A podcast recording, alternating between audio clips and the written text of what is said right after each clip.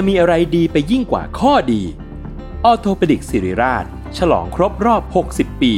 ให้ความรู้ด้านกระดูกและข้อฟรี ในงาน 60 ปีออโทปดิกสิริราช กิจกรรมเสวนาความรู้สู่ประชาชน ยกขบวนแพทย์แนวหน้ามาโชว์เคสเทคโนโลยี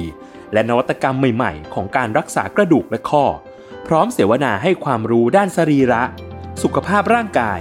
การออกกำลังกาย และกายภาพบำบัดเบื้องต้น แถมด้วยเวิร์กช็อป คอนเสิร์ตจากศิลปินนักแสดง และของรางวัลอีกเพียบ ตั้งแต่วันที่ 13 ถึง 17 พฤษภาคม 2567 ณ โถงอาคาร 100 ปี สมเด็จพระศรีนครินทร์ โรงพยาบาลสิริราช อ่านรายละเอียดกิจกรรมเพิ่มเติมได้ที่เพจสิริราชออโทเปดิกส์ s a l ม o n PODCAST มัน สด อร่อย ก่อนจะเข้าสู่รายการนะคะ บอกไว้นิดนึงว่ารายการของเราเนี่ยดูดวงตามลัคนาราศีนะคะสำหรับใครที่อยากทราบว่าลัคนาราศีคืออะไร สามารถไปฟังได้ที่ EP 1 เลยเนาะส่วนเว็บที่ใช้คำนวณลัคนาราศีนะคะ ก็คือ w w w m y h o l a c o m นะคะ เข้าไปได้เลยค่ะสตาราศีที่พึ่งทางใจของผู้ประสบภัยจากดวงดาว สวัสดีค่ะ ยินดีต้อนรับเข้าสู่รายการสตาร์ราศีที่พึ่งทางใจของผู้ประสบภัยจากดวงดาวค่ะ วันนี้อยู่กับแม่หมอพิมฟ้าเช่นเคยค่ะ โอเคสำหรับสัปดาห์นี้นะคะก็คือ EP ที่ 22 เนาะก็จะเป็นช่วงระหว่างวันที่ 15ถึง21 มีนาคมนะคะ สัปดาห์นี้มีดาวย้ายทั้งหมด 2 ดวงค่ะ ก็คือดาวเกตุนะคะ ดาวเกตุเนี่ยเป็น feel แบบดาวทิพย์ไม่ได้มีดาวดวงนี้จริง ๆ แต่เป็นจุดที่เหมือนมีนัยยะสำคัญแล้วเขาคำนวณมาว่าเฮ้ยมันสำคัญจริง ๆนะคะ ดาวเกตุเนี่ยก็จะย้ายเข้าราศีตุลซึ่งก็จะมีผลตั้งแต่วันที่ 17 มีนาคมถึง 12 พฤษภาคมนะคะ อีกดวงนะคะก็คือดาวศุกร์ค่ะ ดาวศุกร์เนี่ยจะย้ายเข้าสู่ราศีมีนนะคะ ก็จะอยู่ที่นี่ตั้งแต่วันที่ 19 มีนาคมจนถึงวันที่ 11 เมษายนเนาะสำหรับดาวเกตที่ย้ายนะคะ พิมก็จะเอาไปอ่านรวมกับหัวข้ออื่นๆเนาะเพราะว่าหน้าที่ของมันเนี่ยมันคือการกดอันติให้เรื่องต่างๆ มันดูแบบทวีความรุนแรงมากขึ้น หรือว่าดูปั่นป่วนมากขึ้นนะคะ สัปดาห์นี้เนี่ยเราก็จะโฟกัสหลักๆ ไปที่ดาววศุกร์เนาะ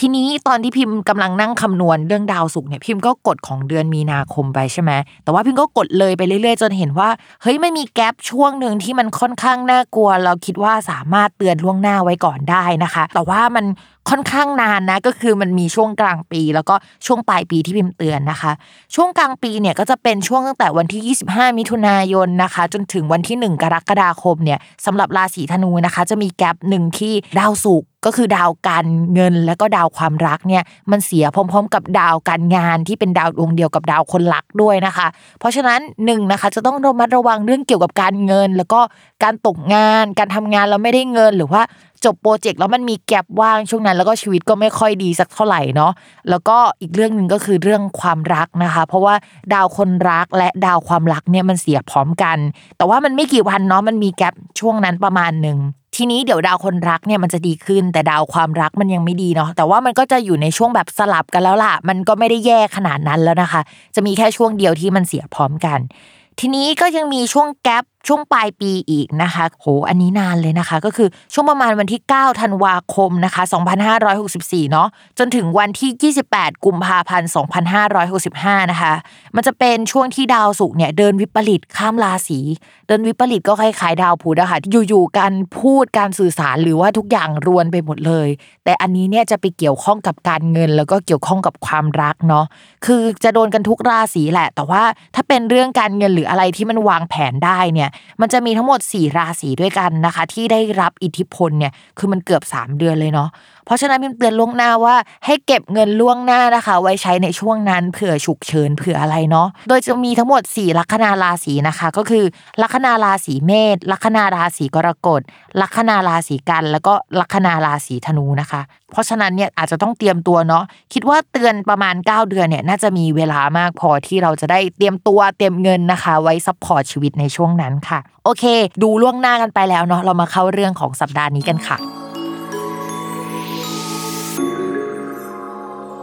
ลัคนาราศีพิจิกค่ะ ดาวศุกร์ย้ายนะคะ ก็ดาวศุกร์เนี่ยจะเข้าไปอยู่ในช่องที่เรียกว่าปุตตะเนาะปุตตะแปลว่าลูกน้องหมาน้องแมว หรือว่าคนที่อายุน้อยกว่านะคะ ที่เป็นจูเนียเนี่ยก็จะแปลว่าถ้าจะเลี้ยงน้องหมาน้องแมวนะคะ ในช่วงนี้ก็เอาเขามาเลี้ยงได้นะคะ ก็จะมีตัวสวยๆนะคะ เข้ามาให้เลี้ยงได้นะคะ ในช่วงนี้นะคะ หรืออาจจะแปลว่าลูกน้องคนใหม่ ๆ เข้ามาในทีมนะคะ โดยเฉพาะคนที่แบบ 1 หน้าตาดี 2 มีความเก่งมีความสามารถมากๆนะคะ แล้วก็ 3 อาจจะเป็นคนที่อยู่ในแวดวงศิลปะ หรือทำงานฝีมืออะไรที่มันสวยละเอียดเนี่ยค่อนข้างดีก็จะเป็นคนลักษณะแบบนั้นได้เนาะจะมีทีมงานคนอายุน้อยกว่าเข้ามาใกล้ชิดนะคะ ให้ระมัดระวังการกิ๊กกักกันเป็นพิเศษเนาะเพราะว่าดาวที่มันเกี่ยวกับคนที่เข้ามาในช่วงเนี้ยที่เป็นลูกน้องคนอายุน้อยกว่าเนี่ยมันส่งผลถึงดาวที่ทำให้เจอรักสามเศร้าหรือว่าไปชอบใครได้ในช่วงนี้นะคะ สมมติว่าคนคนนี้เข้ามาแล้วในช่วงเดือนก่อนแล้วรู้สึกแบบไม่สปาร์กจอยเลยอะ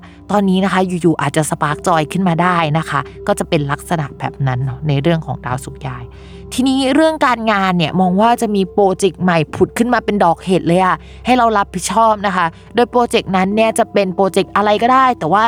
เน้นว่าแบบแพ็กเกจหรืออะไรลักษณะภายนอกมันจะต้องสวยเนาะสมมติว่าเราทำงานอะไรแนวๆนี้อยู่ เราอาจจะมีลูกศิษย์เพิ่มขึ้นมาได้ในช่วงนี้ก็จะมีคนเข้ามาเรียนรู้จากเราได้ในช่วงนี้นะคะ ก็จะเป็นคนอายุน้อยกว่าเนี่ยแหละ ทีนี้เรื่องการเงินนะคะ ช่วงนี้อาจจะต้องใช้เงินไปกับญาติ แล้วก็มีการซื้ออุปกรณ์สื่อสารเพื่อใช้ในการทำงานเยอะหน่อยเป็นพิเศษเนาะแล้วก็มีแนวโน้มว่าญาติจะมาหาในช่วงนี้เนี่ยพอญาติมาหาเราอาจจะต้องใช้เงินไปกับการซื้อของเข้าบ้านเอ่ยอะไรเอ่ยในช่วงนี้ได้นะคะ คือจะใช้เงินเยอะไปกับเรื่องนั้นนะคะ